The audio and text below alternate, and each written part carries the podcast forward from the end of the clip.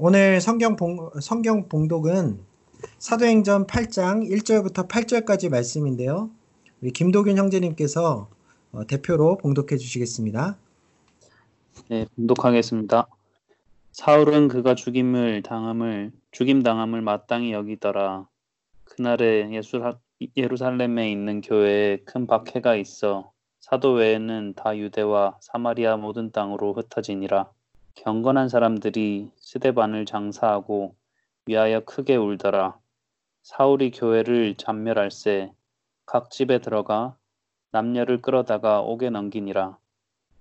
그 흩어진 사람들이 두루 다니며 복음의 말씀을 전할세 빌립이 사마리아 성에 내려가 그리스도를 백성에게 전파하니 우리가 빌립의 말도 듣고 행하는 표적도 보고 한 마음으로 그가 하는 말을 따르더라. 많은 사람에게 붙었던 더러운 귀신들이 크게 소리를 지르며 나가고 또 많은 중풍병자와 못 걷는 사람이 나으니 그 성에 큰 기쁨이 있더라. 아멘. 네. 네 사랑하는 뉴캐슬 드림의 교회 성도 여러분, 한 주간도 평안하시죠? 어, 벌써 여러분들을 못 본 지가 꽤 오랜 시간이 흘러서 어, 요즘에는 참 한 분 한 분 뵙고 싶다는 생각이 많이 드는 어, 때입니다. 어, 이따 광고 시간에도 말씀드리겠지만 이제 한 달 후면 어, 오프라인으로 예배가 가능한 그러한 때가 되는데요. 뭐 또 언제 정확하게 같이 모이게 될지는 모르겠지만 우리 그때까지 각자의 자리에서 건강히 또 신앙생활 열심히 하면서 그렇게 지내다가 만날 수 있으면 좋겠습니다. 어, 우리 지난주에는 스테반의 순교 이야기를 살펴보았죠. 스테반은 회심 이후에 성령에 충만하여서 자신이 과거 몸담았던 자유민의 회당에 들어가 복음을 전했다고 말씀드렸습니다. 많은 유대인들에게 그가 복음을 전하는 가운데 어, 결국 그는 붙잡혀서 신문을 당하게 되었고 어, 돌에 맞아 순교를 당하고 말았죠. 여러분 이때 스테반의 처형을 허락할 수 있는 권한과 책임을 가진 사람이 있었는데 그 사람이 바로 사울이라는 이름의 한 청년이었습니다. 그는 당시 유대교 최고의 율법학자이자 산헤드린 공회, 공회원으로 활동했던 가말리엘이라는 사람인데 그 사람의 제자로서 뛰어난 율법 학, 학식을 가지고 또 정치적인 배경을 가진 매우 장래가 촉망되는 유대의 차기 리더감이었습니다.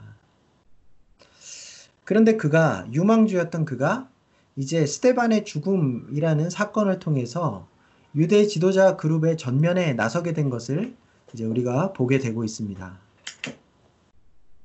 오늘 본문 1절 전반부를 한번 볼까요? 1절 전반부에 보니까 그날에 예루살렘에 있는 교회에 큰 박해가 있어. 어, 아, 그 앞에 사울은 그가 죽임을 당함을 마땅히 여기더라. 그날에 예루살렘에 있는 교회에 큰 박해가 있어. 이렇게 되어 있죠. 사울은요, 스테반의 재판정에서 그의 설교를 듣고 난 이후부터 그리스도인들이 가진 신앙과 사상의 위험성에 대해서 깨닫고 어, 그 시로 부터 예루살렘 교회 성도들을 핍박하는데 앞장서게 됩니다. 사울이 교회를 어떻게 핍박했는지 구, 구체적인 모습이 3절에 나와 있는데요. 3절에 보니까요. 사울이 교회를 잔멸할 새 각 집에 들어가 남녀를 끌어다가 옥에 넘기니라 이렇게 되어 있습니다. 그는요, 그냥 대충 교회를 핍박했던 것이 아니라 마치 교회를 아예 뿌리 뽑을 마음이라도 먹은 듯이 성도들의 명부를 다 작성해서 일일이 집집마다 다니며 그들을 감옥으로 잡아 끌고 갔어요. 평온하던 예루살렘 교회가 하루아침에 그야말로 아비규환이 되었습니다. 가뜩이나 모두의 존경과 사랑을 받던 스테반이 처참하게 돌에 맞아 순교당했죠. 그래서 온 교회가 울음바다가 되었었습니다. 그런데 그 슬픔을 달랠 겨를도 없이 곧바로 들이닥친 극심한 박해에 사람들이 속수무책으로 잡혀가는 상황이 된 거예요. 그렇게 박해가 일어나자 예루살렘 교회들은 더 이상은 그곳에 머물 수 없겠다고 생각하기에 이릅니다. 그래서 사도들을 제외한 거의 대부분의 성도들이 예루살렘을 떠나 다른 지역으로 도망을 치게 되었습니다. 오순절 성령 강림 이래 놀랍도록 부흥해 오던 예루살렘 교회가 이처럼 일순간에 극심한 핍박과 어려움에 고통당하게 된 것입니다. 여러분, 예루살렘 교회에는요, 문제가 많았던 것이 아니었어요. 하나님 앞에 이렇다 할 잘못을 했던 것이 아니었습니다. 도리어 여러분, 예루살렘 교회는요, 사도행전 전반부의 기록을 살펴보면 아주 훌륭한, 매우 이상적인 그러한 교회였습니다. 온 성도가 깊이 사랑 안에서 한 마음 한 뜻이 되어서 주님을 예배했고요. 또 죄와 함께 힘을 합쳐 싸워 나가며 힘써 복음을 증거하는 그런 교회였습니다. 날마다 성령이 충만하여 기적과 하나님의 영광이 나타나는 그런 생동감 넘치는 신앙 공동체가 바로 예루살렘 교회였어요. 그런데 그렇게 건강하고 아름다운 교회에 어째서 이같이 극심한 어려움과 슬픔이 찾아온 것일까요? 하나님께서는 당신의 사랑하시는 예루살렘 교회와 그 성도들에게 왜 이런 고난과 아픔을 허락하셨을까요? 언뜻 보면 좀 이해가 가지 않습니다. 하지만 오늘 본문을 살펴보면요. 그 이유가 분명해 보입니다. 우리 1절, 아까 전반절을 읽었는데요. 후반부를 함께 보겠습니다. 그 날에 예루살렘에 있는 교회에 큰 박해가 있어 사도 외에는 다 유대와 사마리아 모든 땅으로 흩어지니라. 예, 오늘 이 말씀 보니까 예루살렘 교회에 발, 발생한 큰 핍박의 결과가 어떠했습니까? 대다수의 예루살렘 교회 성도들이 예루살렘을 떠나 오, 유대 온 지역과 사마리아 땅으로 흩어졌죠. 다시 말하면 하나님께서는 예루살렘 교회를 그 성도들로 하여금 이스라엘 땅 전역으로 흩어져서 복음을 전하게 하시기 위해 어, 극심한 박해 아래 두셨다는 거예요. 그러한 어려움의 상황을 허락하셨다는 말입니다. 우리 4절을 보겠습니다.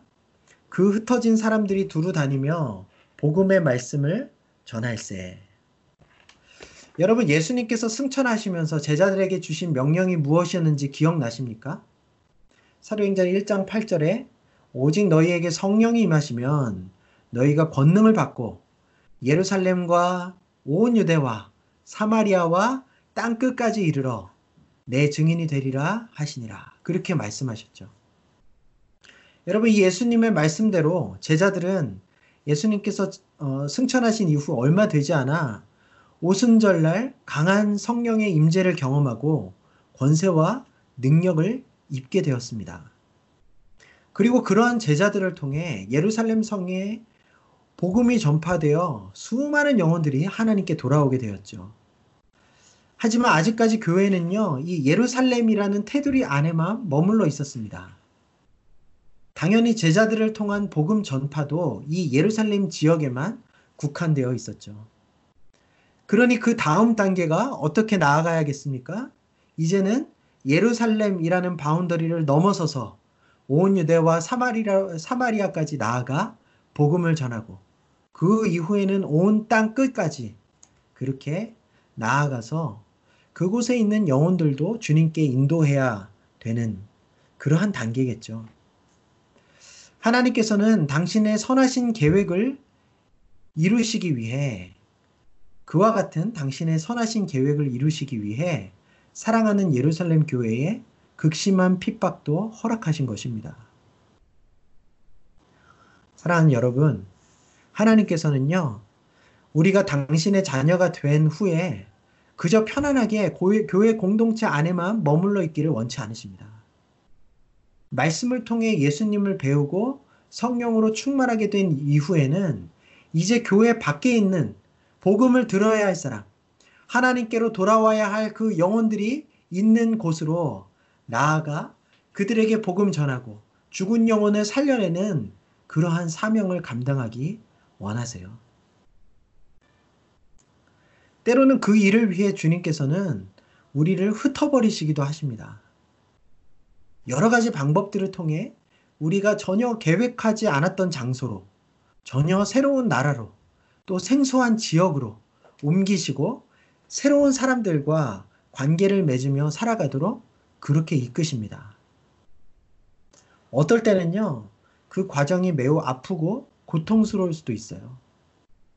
사랑하는 사람의 곁을 떠나야 하기에 또 정말 생소한 다른 문화권에 적응해야 하기에 슬프고 괴로울 수 있습니다. 하지만 여러분, 그 가운데 분명 하나님의 선하신 뜻과 부르심이 있다는 사실들을 우리는 늘 기억할 수 있어야 할 것입니다. 아브라함이 고향 친척 아비집을 떠날 수밖에 없었던 것도 또 요셉이 상인들에게 팔려 이집트의 노예로 끌려갔던 것도 다니엘과 그 믿음의 친구들이 아주 어린 시절 부모 곁을 떠나 바벨론의 볼모로 잡혀갈 수밖에 없었던 것도 다 괴롭고 쓰라리고 슬픈 일이었지만 동시에 그 모든 일이 하나님의 선하시고 기쁘신 뜻과 계획 때문에 일어난 일들이었음을 우리가 알고 있습니다. 사랑하는 여러분, 여러분이 각각 어떠한 이유와 상황에서 이곳 뉴캐슬까지 와 계신지 제가 깊이 깊이 다 알지는 못합니다. 어쩌면 뉴캐슬에 오게 되시면서 또는 이곳을 떠나고 싶지만 떠나지 못하고 머무시면서 어려움과 실파, 실망감과 또 슬픔이 있었던 분들도 계실지 모르겠어요. 하지만 저는 여러분들 한 분한 한 분이 이곳까지 오셔서 이 모양 저 모양으로 지내고 계시는 데에 하나님의 선하신 뜻과 계획이 분명히 있다고 믿습니다. 그 뜻이 무엇인지는 시간이 지날수록 더 명확하게 알려지게 되겠죠. 또 우리 모두가 때가 되면 뉴캐슬을 떠나 어디론가 가게 되겠죠. 다른 곳으로 옮겨가게 될 텐데 그곳이 어디일지 아직 잘 모를 수도 있지만 그때에도 마찬가지로 하나님께서는 당신의 선하신 뜻과 계획에 따라 우리를 이끄실 것이고 그곳에서 우리가 감당해야 할 사명이 있을 거라고 저는 믿습니다. 그러니 여러분, 앞으로 여러분의 인생이 혹시라도 예상치 못한 방향으로 나아가게 되거나 또 원치 않는 곳으로 가게 돼서 실망스럽거나 또는 슬픈 마음이 든다고 해도 그곳에서의 삶이 너무 고단하고 어렵다고 느껴지더라도 그런 표면적인 상황들에만 신경 쓰고 몰입하지 마시고 우리를 그곳으로 인도하신 하나님의 신실하신 뜻을 묻고 헤아릴 수 있는 우리 모두가 되었으면 좋겠습니다. 지금 코로나 상황도 마찬가지라고 생각해요. 코로나로 인해 우리 공동체의 많은 지체들이 이미 뉴캐슬을 떠나 곳곳으로 흩어져 있죠. 그래서 학업에 어려움을 겪고 있기도 하고 직장 생활에 지장이 생긴 형제 자매들도 많이 있습니다. 그 외에도 예상치 못했던 다양한 많은 어려움들이 저와 여러분들의 삶에 지금 현재 주어지고 있죠. 하지만 여러분, 이 가운데 하나님께서는 당신의 선하신 뜻과 계획대로 우리를 통해 일하고 계신다는 사실을 믿으시기를 바랍니다. 그래서 여러분 현재 각자 처한 그 상황과 그 장소에서 하나님의 뜻을 물으시고 또 깨달아지는 대로 그 뜻을 행하실 수 있기를 바랍니다. 여러분 오늘 본문처럼 가능하다면 흩어진 예루살렘 성도들처럼 복음의 말씀을 전하실 수 있었으면 좋겠어요. 지금 변화된 환경으로 인해 새롭게 곁에 있게 된 사람들이 있다면 또는 예전보다 가까워지고 더 많은 시간을 함께 할 수 있게 된 그런 관계들이 있다면 어쩌면 주님께서는 우리에게 그들의 영혼을 맡겨주시고 부탁하신 것일지도 모릅니다. 그들을 위해 기도하면서 하나님께서 주시는 감동대로 예수님을 전하시는 것이 이 상황 가운데 주어진 하나님의 뜻일지 모른다는 사실이에요.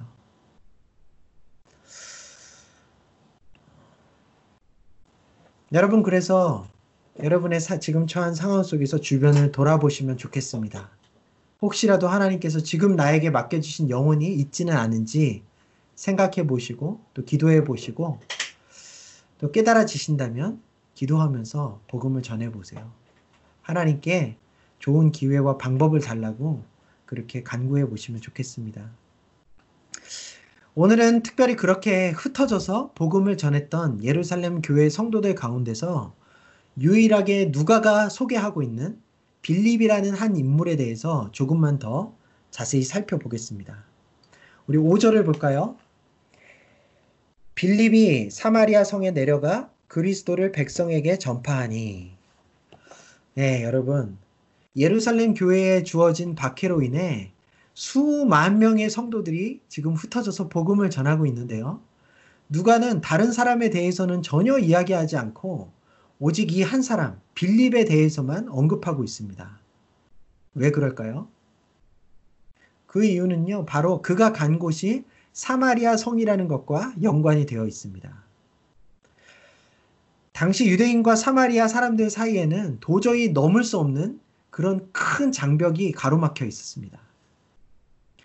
물리적인 장벽을 말하는 게 아니고요. 마음의 장벽, 문화의 장벽, 관계의 장벽이었어요. 이 유대인들과 사마리아인들은 아예 서로 상종을 하지 않고 있는 상태였습니다. 유대인들은요, 사마리아 사람들이 포로기 이후로 이방인들과 피가 섞여버린, 그래서 이제는 절대 하나님의 백성이 될 수 없는 그 하나님의 백성에서 떨어져 나간 사람들이라고 생각했습니다. 그래서 그들을 그냥 이방인과 다를 바 없이 아니 어쩌면 이방인들보다 더 안 좋게 생각하고 대했어요. 유대인들은 사마리아 땅으로 들어가지도 않았고요. 그리로 지나가지도 않았습니다. 그 길이 지름길이라도 말이죠. 사마리아 사람들도 동족인 자신들을 그렇게 멸시하고 멀리하는 유대인들에 대해 감정이 좋을 리가 없었겠죠. 그래서 그들은 아예 예루살렘 성전을 떠나서 자신들만의 예배처를 따로 만들어 놓고 하나님을 그곳에서 섬기며 독자적인 신앙의 체계를 만들고 나름의 메시아를 기다리며 살아왔습니다. 이러한 당시의 상황과 갈등의 분위기 때문에 아마도 흩어진 예루살렘 교회의 성도들 가운데 대부분이 사마리아로 가는 것은 꺼리고 대신 다른 유대 지역들로 가고자 했을 것입니다. 그런데요, 유독이 빌립이라는 사람은 유대인들의 상식과 그런 일반적인 관념들을 깨고 사마리아 땅으로 들어가서 그들에게 복음을 전했던 것입니다.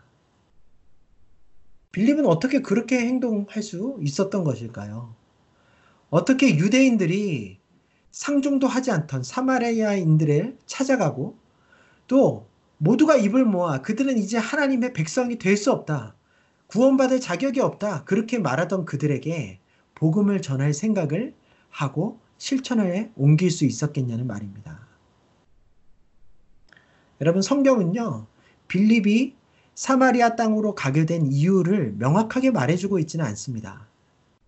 하지만 빌립에 대한 사도행전의 여러 기록들을 우리가 종합해 보면 그가 이처럼 굳이 사마리아 땅으로 가서 복음을 전했던 것은 바로 성령님의 이끄심 때문이었다고 보여집니다. 여러분 기억하실지 모르겠지만 여기에 등장하는 빌립이라는 인물은요. 사도행전 앞서 사도행전 6장에서 스테반과 함께 예루살렘 교회의 구제 사역을 위해 세움 받았던 그런 일꾼이었어요. 그러니 빌립 역시 스테반처럼 성령과 믿음과 지혜가 충만한 인물이었음에 틀림이 없겠죠. 오늘 본문 6절과 13절을 보면요. 그의 사역의 모습이 보여, 어, 묘사되고 있는데요. 빌립이 전도하는 그의 말은 매우 권위 있었을 뿐 아니라 그에게서 귀신을 내어 쫓고 병을 고치는 표적과 큰 능력까지 나타났음을 알 수 있습니다. 이것은 성령님께 사로잡힌 자들에게서 나타나는 전형적인 사역의 모습이었죠. 무엇보다 26절 이하에 보면 빌립이 이제 사마리아를 떠나 나중에 또 다른 곳으로 옮겨가서 전도하는 장면이 기록되어 있는데요. 그가 그렇게 장소를 이동하며 복음을 전하는 이 모든 과정 속에 성령님의 이끄심이 아주 강하게 작용하고 있다는 것을 우리가 알 수 있습니다. 26절을 보면요. 주의 사자가 빌립에게 말하여 이르되 일어나서 남쪽으로 향하여 예루살렘에 가서 예루살렘에서 가사로 내려가는 가자로 내려가는 길까지 가라 하니 그 길은 광야라. 어, 29절을 보면요. 성령이 빌립더로 이르시되 이 수레로 가까이 나아가라 하시거늘. 예, 그러니까 성령님께서는 지금 빌립이 어디로 가야 할지 또 그곳에서 누구를 만나야 할지까지 아주 구체적으로 지시해 주셨고 빌립은 그러한 성령의 이끄심을 그대로 따라갔다는 말입니다. 따라서 빌립이 예루살렘을 떠나 사마리아 성으로 가게 된 것도 다른 모든 사람과 달리 유일하게 사마리아 성으로 들어가서 복음을 전할 수 있었던 것도 이와 같이 성령님의 아주 구체적이고도 분명한 지시하심과 이끄심이 있었기 때문이라고 우리가 추측할 수 있, 겠죠 여러분 빌립이 성령님의 이끄심을 따라 사마리아 성으로 들어가서 복음을 전했다는 이 사실이 우리에게 어떤 교훈을 줄까요? 저는 이 사건이 성령님 안에서 우리가 가진 모든 관계의 장벽들이 무너질 수 있다는 것을 우리에게 가르쳐 준다고 그렇게 생각합니다. 유대인과 사마리아인은요, 역사적으로 절대 다시 하나가 될 수 없는 그런 원수 관계에 놓여 있는 그런 상태였어요. 그들이 가졌던 서로를 향한 미움과 증오는 세상의 그 어떤 방법으로도 해소될 수 없어 보였습니다. 하지만 성령님께서는 당신의 손에 붙들린 이 빌립이라는 사람을 들어 그 견고한 장벽을 뛰어넘게 하셨습니다. 성령님께서는요, 빌립에게 그들의 갈급한 영혼들을 바라볼 수 있는 눈을 허락해 주신 거예요. 그들을 불쌍히 여기고 원수 같은 그들을 사랑할 수 있도록 아버지 하나님의 마음을 담아주셨던 겁니다. 그렇게 되니 빌립에게 사마리아 사람들은 더 이상 적이나 원수가 아닌 용서할 수 없는 죄인이나 배신자들이 아닌 하나님의 사랑과 구원이 필요한 형제요 자매가 된 것이죠. 우리는 이미 빌립 이전에도 성령에 충만하셨던 예수님께서 일부러 사마리아 땅을 지나가시며 한 우물가에서 사마리아 여인을 만나 복음을 전하셨던 그 이야기를 알고 있습니다. 그 여인은요, 단지 사마리아 사람이었을 뿐 아니라 수없이 남편들을 갈아치운 가늠한 여인이었습니다. 유대에 있었더라도, 유대인이었더라도 그, 그녀는 사람들에게 돌에 맞아 죽을 수밖에 없는 그러한 사람이었어요. 아마도 그 시대 유대인들 가운데 어느 누구도 이러한 가늠한 사마리아 여인에게 말을 건넬 사람은 없었을 것입니다. 하지만 성령님께서는요, 예수님을 그녀에게로 이끄시죠. 그리고는 그 여인의 끝없는 목마름을 채워주시고, 결국 그 여인이 하나님의 자녀로 돌아와 하나님 안에서의 그 놀라운 공급하심을 경험할 수 있도록 그렇게 예수님을 사용하셨습니다. 특히 누가는요, 유독 자신의 복음서 안에 이 사마리아 사람들에 대한 예수님의 아주 파격적인 시각을 많이 담아 놓았어요. 누가복음 10장에 기록된 예수님의 비유 이야기 속에서는요. 강도를 만나 길에 쓰러진 한 유대인을 도와주고 보살펴 주었던 유일한 사람이 바로 사마리아인이었습니다.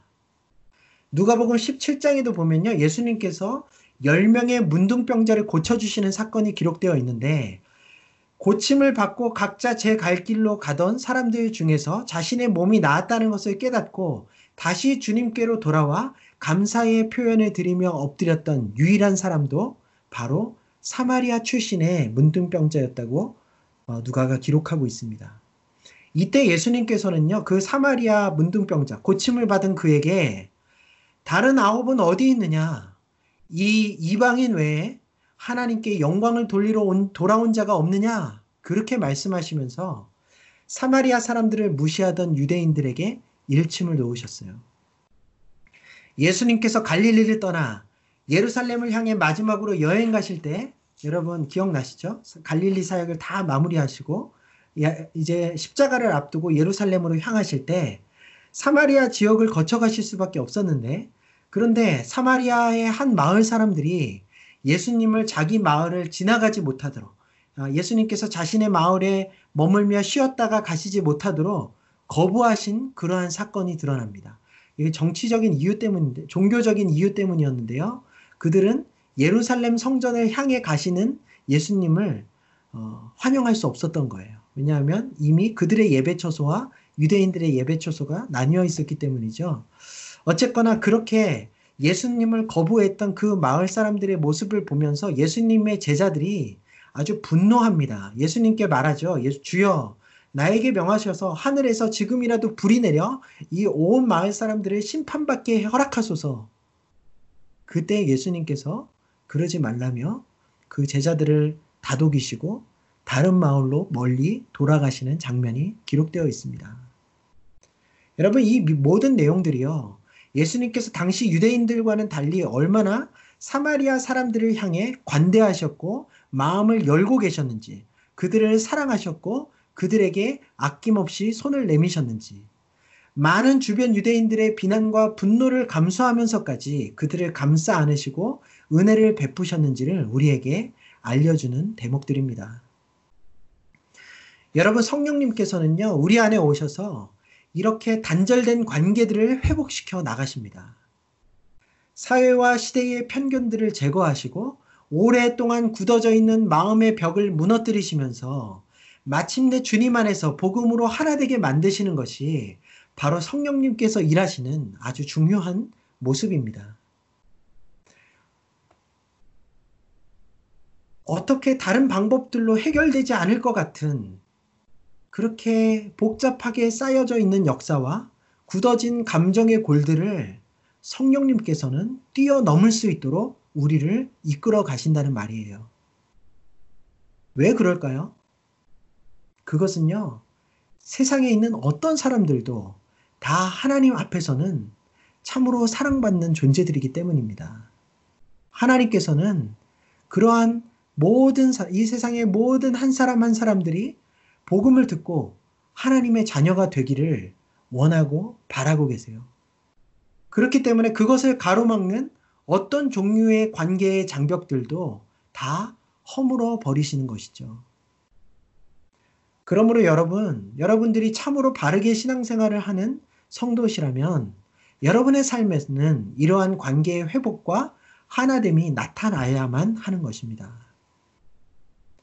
가족 안에서 부부 사이에 또 부모와 자녀들과의 관계 속에서 또 형제 자매들과의 관계 속에 더 나아가 복잡한 친척들과의 그러한 엉겨 있는 그 관계들 속에서 성령님의 이끄심에 따라 내가 먼저 화해를 위해 손 내밀 수 있어야 하고 그들에게 다가가는 일이 있어야 한다는 말이죠. 그렇지 않고서는 여러분 그들에게 어떻게 복음을 전할 수 있겠습니까? 그들의 영혼을 구해낼 그런 아이의 기회조차 얻을 수 없다는 말이죠. 혹시 나를 통해서가 아닌 다른 경로를 통해 그들에게 복음이 들어갔다 하더라도 여러분 이 굳어지고 단절된 관계가 회복되지 않았다면 주님 안에 각자가 있어도 어떻게 그 관계가 함께 하나님 안에서 한 형제요 자매됨을 누릴 수가 있겠습니까? 여러분 하나님의 자녀들 사이에 이 계속해서 지속되는 원수 관계 이러한 것은 있을 수 없는 말입니다. 전도 대상자를 정하고 영혼을 위한 기도를 드려야 할 그 대상을 정하는 일에도 이처럼 나와 불편한 관계에 있는 사람들까지 고려할 수 있어야 합니다. 나와 친하고 원만한 관계에 있는 사람들에게만 전도하는 것은요, 절대로 성령님의 방식이 아니에요. 에베소서 2장 11절 이하의 말씀을 제가 한번 읽어드리겠습니다. 그러므로 생각하라 너희는 그때에 육체로는 이방인이요 손으로는 육체에 행한 할례를 받은 무리라 칭하는 자들로부터 할례를 받지 않는 무리라 칭함을 받는 자들이라. 그때에 너희는 그리스도 밖에 있었고 이스라엘 나라 밖의 사람이라. 약속의 언약에 대하여는 외인이요 세상에서 소망도 없고 하나님도 없는 자이더니 이제는 전에 멀리 있던 너희가 그리스도 예수 안에서 그리스도의 피로 가까워졌느니라. 그는 우리의 화평이신지라 둘로 하나를 만드사 원수된 것 곧 중간에 막힌 담을 자기 육체로 허시고 법조문으로 된 계명의 율법을 폐하셨으니 이는 이 둘로 자기 안에서 한 세 사람을 지어 화평하게 하시고 또 십자가로 이 둘을 한 몸으로 하나님과 화목하게 하려 하심이라. 18절 이는 그로 말미암아 우리 둘이 한 성령 안에서 아버지께 나아감을 얻게 하려 하심이라. 사랑하는 여러분, 예수님께서는요, 절대로 연합할 수 없다고 생각했던 유대인과 이방인들의 사이를 하나로 화평하는 그러한 관계로 만드시기 위해 자신의 육체까지 아끼지 않으시고 찢어버리시면서 그들의 막힌 담을 허물어 버리셨어요. 심지어 유대인들이 너무나도 중요하고 양보할 수 없다고 생각했던 율법까지도 다 폐기하시면서까지 이방인들을 끌어안아 그들도 성령 안에서 유대인들과 함께 하나님 아버지의 자녀로 나아갈 수 있는 길을 만들어 주셨습니다. 이러한 것들이 바로 성령님의 역사고 복음의 열매인 거예요. 여러분 대한민국 국민들 가운데 일본에 대해 감정이 좋은 사람 몇이나 되겠습니까? 아직도 일본에 행하는 모습을 보면요 뻔뻔하죠.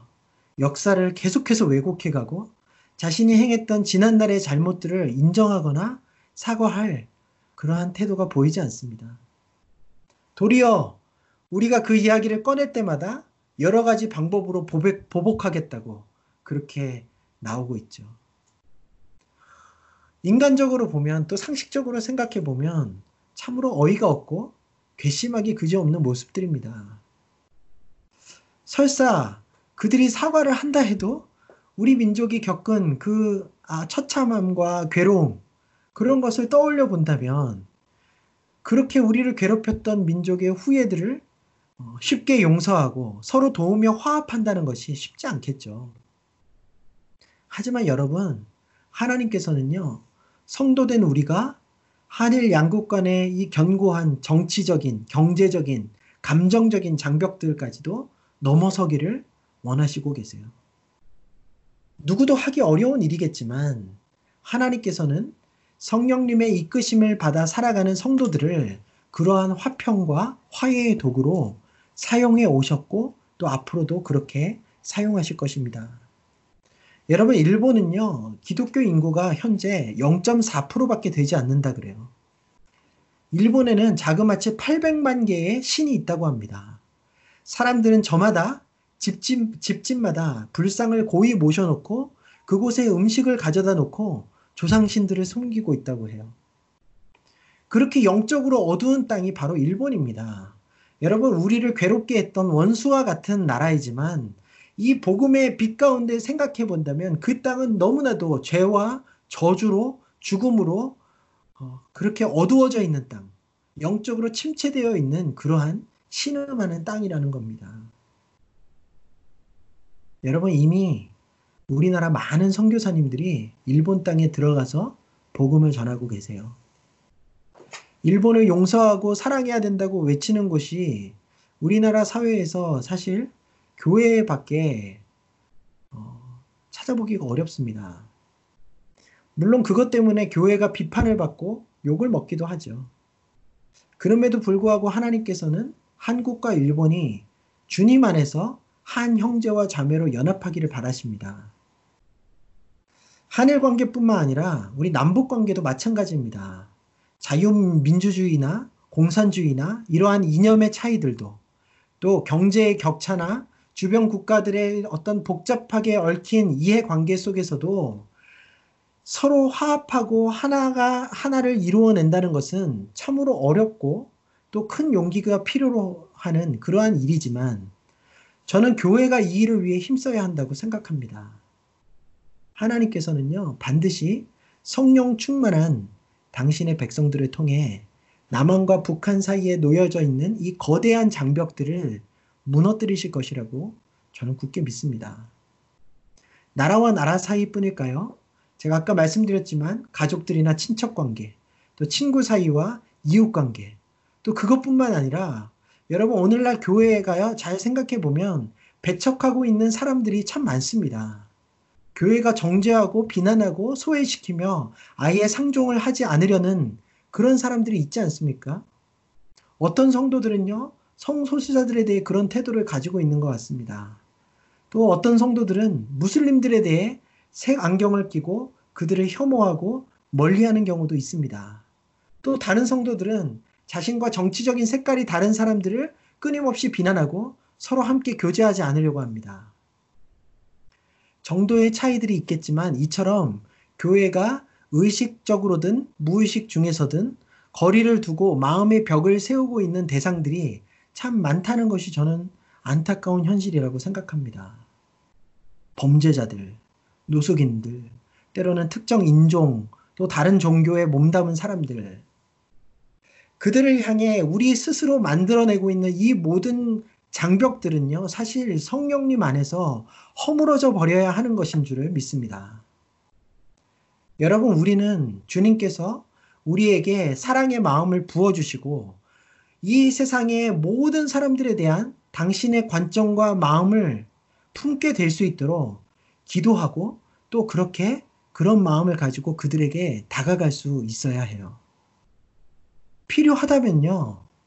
교리에 대한 그 아주 칼 같은 그러한 칼날들도 조금은 뒤로 할 수 있어야 할 것입니다. 중요한 것은 영혼이기 때문이죠. 하나님께서 우리를 하나로 만드셔서 하나님과 화목시키고자 하시는 것이 바로 아들을 아끼지 않고 십자가에 버리실 정도로 하나님께서 무엇보다 바라셨던 일이기 때문입니다. 필요하다면 사람들의 비난과 반대도 감수해야겠죠. 여러분, 우리 모두가 세상의 모든 사람들을 사랑으로 품고 연합하며 그들에게 복음을 전할 수 있는 그러한 성령 충만한 도구, 또 화평의 도구들로 하나님 앞에 쓰임 받을 수 있었으면 좋겠습니다. 여러분, 그러한 때에 어떠한 일이 일어날까요?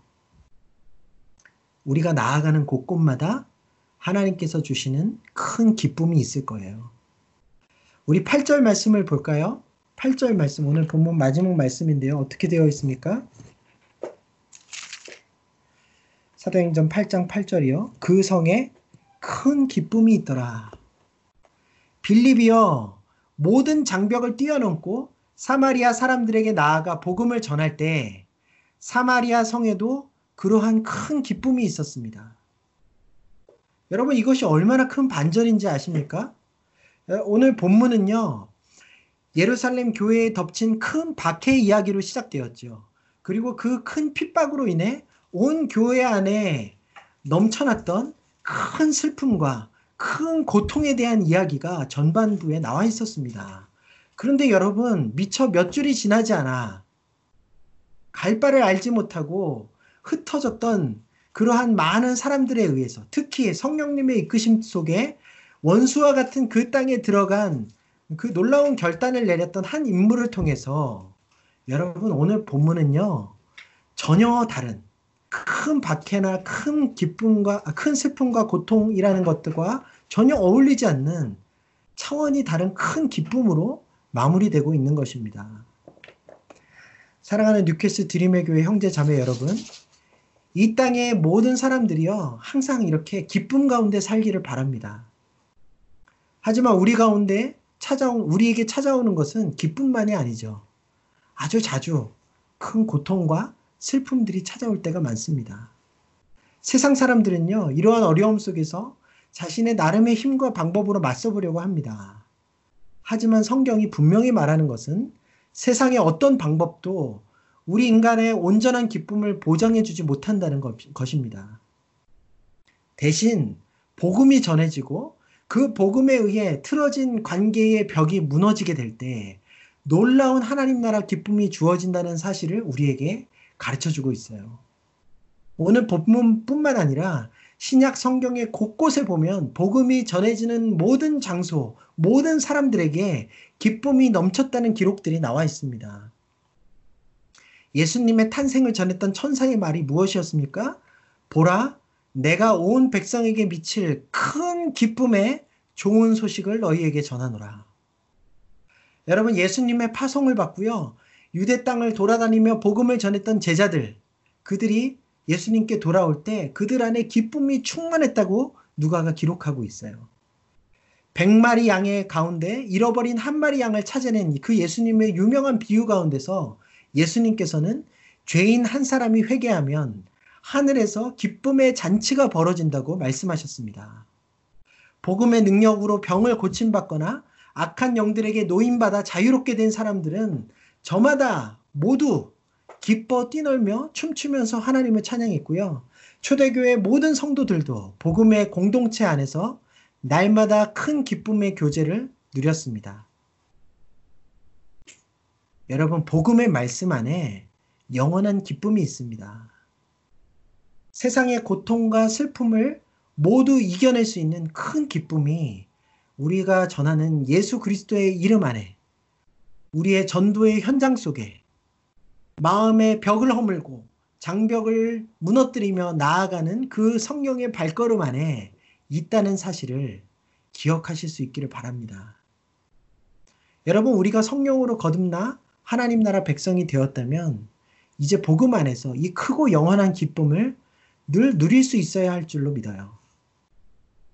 사도 바울은요, 감옥에 갇혀 있을 때에도 이 기쁨을 결코 잃어버리지 않았고요. 도리어 자유로운 상태에 있지만 마음의 기쁨을 잃어가고 있는 빌립보 교회 성도들을 향하여 기뻐하라고 주님이 주시는 기쁨을 회복하라고 독려했습니다. 빌립보서에 나와 있는데요. 빌립보서 1장 3절 4절 내가 너희를 생각할 때마다 하나님께 감사하며 간구할 때마다 너희 무리를 위하여 기쁨으로 항상 간구하노라. 빌립보서 1장 18절 무슨 방도로 하든지 전파되는 것은 그리스도니 이로써 나는 기뻐하고 또한 기뻐하리라. 2장 17절에서 18절이요. 음, 만일 너희 믿음의 재물과 섬김 위에 내가 나를 전제로 드릴지라도 나는 기뻐하고 너희 무리와 함께 기뻐하리니 이와 같이 너희도 기뻐하고 나와 함께 기뻐하라. 3장 1절 끝으로 나의 형제들아 주 안에서 기뻐하라. 4장 4절 주 안에서 항상 기뻐하라. 내가 다시 말하노니 기뻐하라. 얼마나 기뻐하라는 말들이 많습니까, 여러분? 감옥에 갇혀 있고 대적자들에게 공격받고 있고 자신이 세운 교회는 흔들리고 있는데 여러 가지 답답하고 어려운 환경 속에서도 바울에게는 하나님이 주신 기쁨, 이 예수님이 전파되어지는 데 대한 기쁨, 교회를 섬길 수 있고 형제 자매들을 위해 기도할 수 있는 이 기쁨이 늘 가득했다는 말입니다. 우리 뉴캐슬 드림의 교회 안에도 이러한 하나님 나라의 기쁨이 충만하게 되기를 축복합니다. 오늘 이 자리에 참석하신 여러분들 안에 상황과 환경을 뛰어넘는 영원한 기쁨이 흘러 넘칠 뿐 아니라 더 나아가서 성령님의 손에 우리 한 사람 한 사람이 다 붙잡혀서 가는 곳곳마다 수많은 사람들에게, 가정들에게, 일터와 사회 곳곳에 큰 기쁨을 나누어 줄 수 있는 하나님의 사람들이 될 수 있기를 축원합니다. 여러분 이제 마, 말씀을 마무리하겠습니다. 하나님께서는요, 당신의 선하신 뜻을 위해 아끼고 사랑하는 당신의 교회에 또 성도들에게 극심한 핍박까지도 허락하실 수 있습니다. 하지만 성령님께 이끌린 수많은 성도들이 흩어져 도망하는 가운데서도 복음을 전하고 예수님의 이름을 증거하는 것을 우리가 오늘 본문을 통해서 살펴보았죠. 사랑하는 여러분, 환경과 상황에 끌려다니거나 내가 원치 않는 일들이 일어난다고 해서 수동적으로 원망만 하고 계시지 마시고 하나님의 뜻을 묵상하고 물어보시면서 이 변화된 상황 가운데서 하나님의 뜻을 계속해서 이루어 가실 수 있기를 바랍니다. 성령의 이끄심은요, 유대인과 사마리아인 사이에 오랜 장벽을 무너뜨렸다고 말씀드렸습니다. 복음으로 그 둘이 하나 되게 하셨고, 하나님 나라의 큰 기쁨을 함께 나누도록 그렇게 하셨죠. 여러분 모두가 성령님께 사로잡혀 관계의 회복을 경험하고 또 복음으로 이 땅을 화평케 하는 자, 끝없는 고통과 아픔 속에 있는 자들에게 나아가셔서 놀라운 하나님 나라의 기쁨을 나누어 주실 수 있는 그러한 분들이 될 수 있기를 간절히 소망하고 축복드립니다.